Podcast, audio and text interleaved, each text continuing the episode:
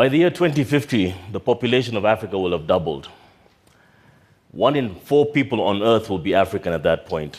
Now, this is both really exciting and daunting all at once. It's really exciting because for the first time in the modern era, there'll be enough Africans on the earth to bully everybody else. I'm, I'm only kidding. But it's daunting because we're going to have to have economies that can sustain this population growth, and many of the people are going to be very young. Now, most governments in Africa have a plan for this economic growth. In Kenya, we call ours Vision 2030, and they're all predicated on industrialization. The thing is, though, that the world is going through the fourth industrial revolution right now, which means that there's a merger of the physical, cyber, and biological worlds. It means that because of massive uh, interconnectivity and the availability of uh, artificial intelligence and robotics, many of the jobs that we know and are used to right now won't exist in the future.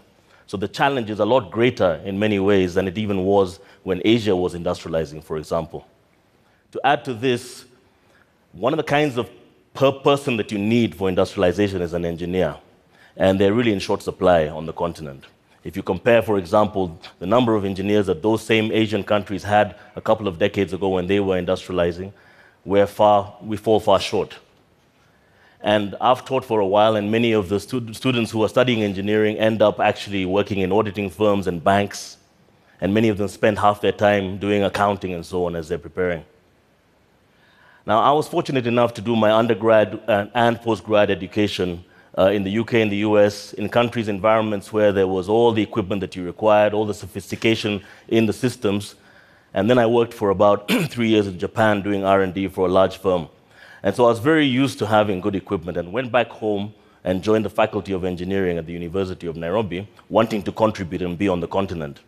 And I quickly found I was really quite useless because there wasn't all the equipment that I'd become accustomed to available.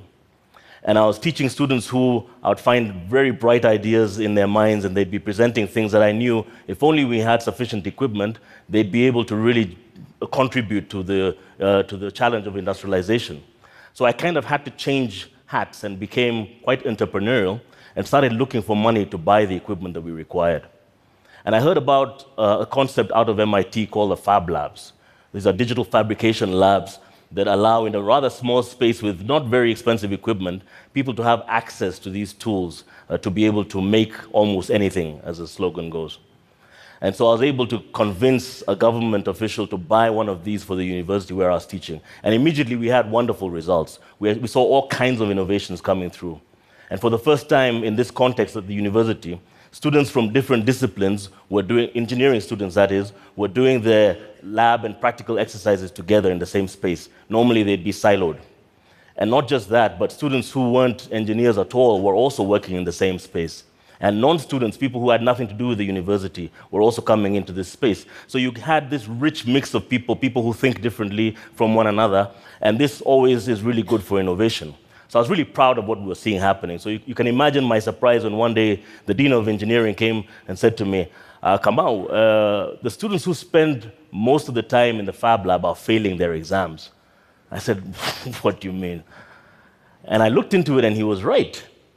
And the reason they were failing is that they'd honed their skills so well in certain things that they were going out into the city and offering services uh, for money. So they were making money.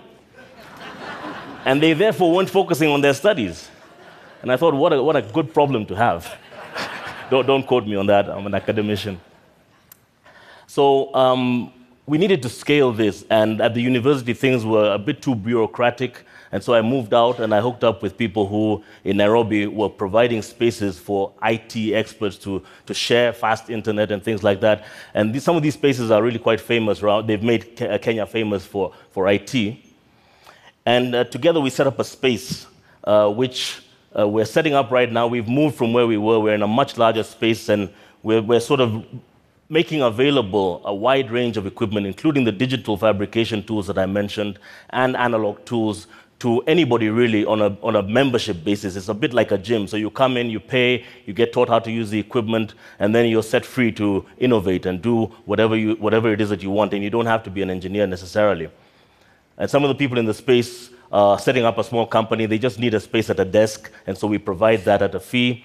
And others take up bigger spaces and are able to set up their offices. They're further along. Maybe they've got a company that's been running for a certain period of time. And so we're able to accommodate all of this in an innovation space uh, that um, is really quite active. What you're seeing in this image over here is Douglas. And Douglas is an electrical engineer, one of the people who was really active in the Fab Lab. I think he passed his exams, pretty sure he did. And the image on the top left is a, a copper sheet. And he designed a circuit that a client came to him and said, I need this circuit for a pay as you go system. And so this is a, a model for business that's made um, accessibility to goods and service for very poor people really much easier because they're able to pay a little bit, like a dollar a day, for example, for a specific service. And so this company wanted to pilot a new idea that they have. And so they just need 50 circuits. So they hired him to make them. And what you're seeing him doing there is uh, he's able to design on the computer what the circuit will be and then transfer it through an etching process, that's the image on the top right, and then populate the board using this robot. And so what would normally take him maybe a day or something to, to, to solder by hand, he can do in a few minutes using this machine. So he was able to complete the entire order within Gearbox. And this is really important because if it wasn't for what we've provided right now, he would have had to have hired a company in China to do this. And because it's such a small order, it would have taken a long time. It would be a small company uh, because big companies wouldn't take small orders. And even then, if they got a bigger order, they'd bump him off uh, in favor of that. And there's language problems and so on. So being able to do it in country is really very important. And of course, piloting as a phase within the, um, the, the, progress of the, of the business idea is extremely important because you can go back and make corrections and so on. In, in this image, thank you. In this image here on the top left, what you're looking at is a 3D render of a digital fabrication machine. In this instance, a, it doubles as a plasma cutter and also a wood router. And so the plasma cutter makes possible the cutting of um, plate and sheet metal. And basically, you make a design on the computer and send it over to the machine. And then, very quickly and precisely, it's able to cut the shapes that you want. But in this particular machine, you can also do uh, change the plasma cutter and put on a, a, a spindle, and then you can carve wood as well. So this was designed by uh, my head of engineering. His name is Washida. And uh, when I hired him about two years ago, I asked him, just give me two years, and by the time you've trained a lot of people so that we have good staff under you, then you can move out and become a good story for our space. And that's exactly what's just happened. He's got two types of customers. The higher um, tier customer is a company that's actually using his machine to cut sheet metal for Isuzu truck fabrication in Nairobi, which is being done by General Motors. So we're really proud to be able to say that we have an original equipment manufacturer in Nairobi that's provided what's effectively an industrial robot to supply parts for General Motors. Now, this is really important. and it's really important because the population growth being what it is, a lot of very large companies are looking very closely at the market that's developing in Africa. So in Kenya right now, we have Volkswagen, Peugeot, Renault, we have Mercedes doing lorries, and we've also got Toyota, they've been there a long time. And these are all manufacturers planning to assemble vehicles and in the future to manufacture in the country. Many of them are planning to train lots of people that they'd hire, and that's really important for the economy.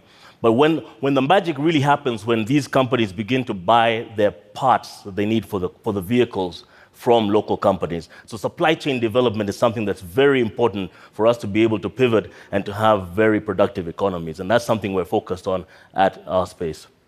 This other image shows another class of customer that he has. On the top left, you have these people who are actually using very crude tools to work metal and wood.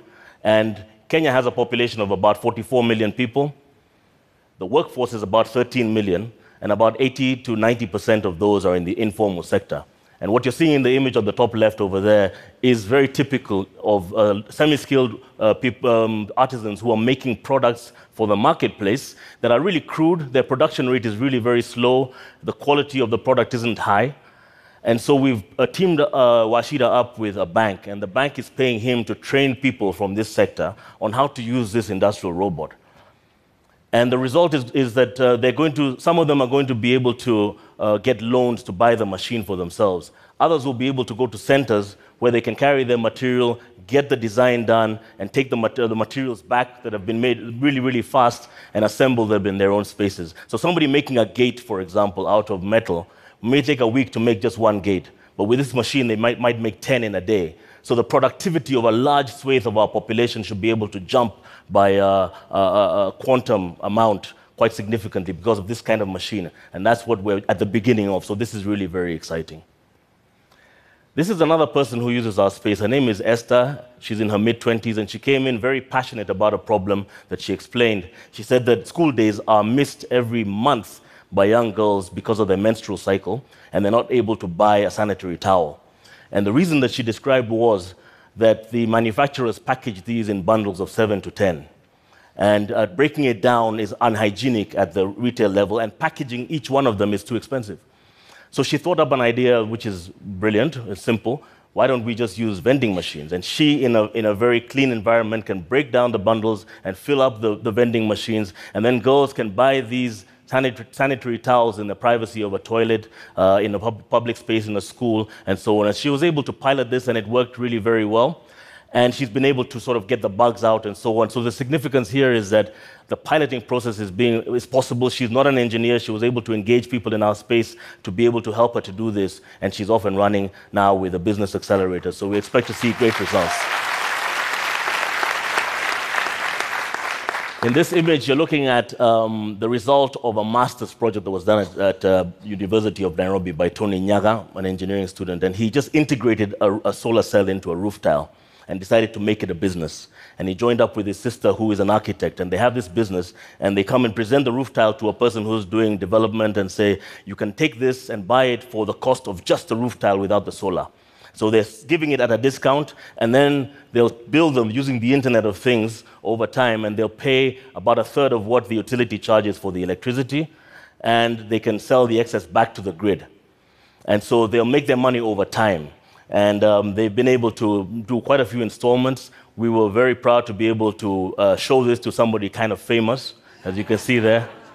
And this other famous guy actually presented the same idea, but as far as we're concerned, it was after us. So.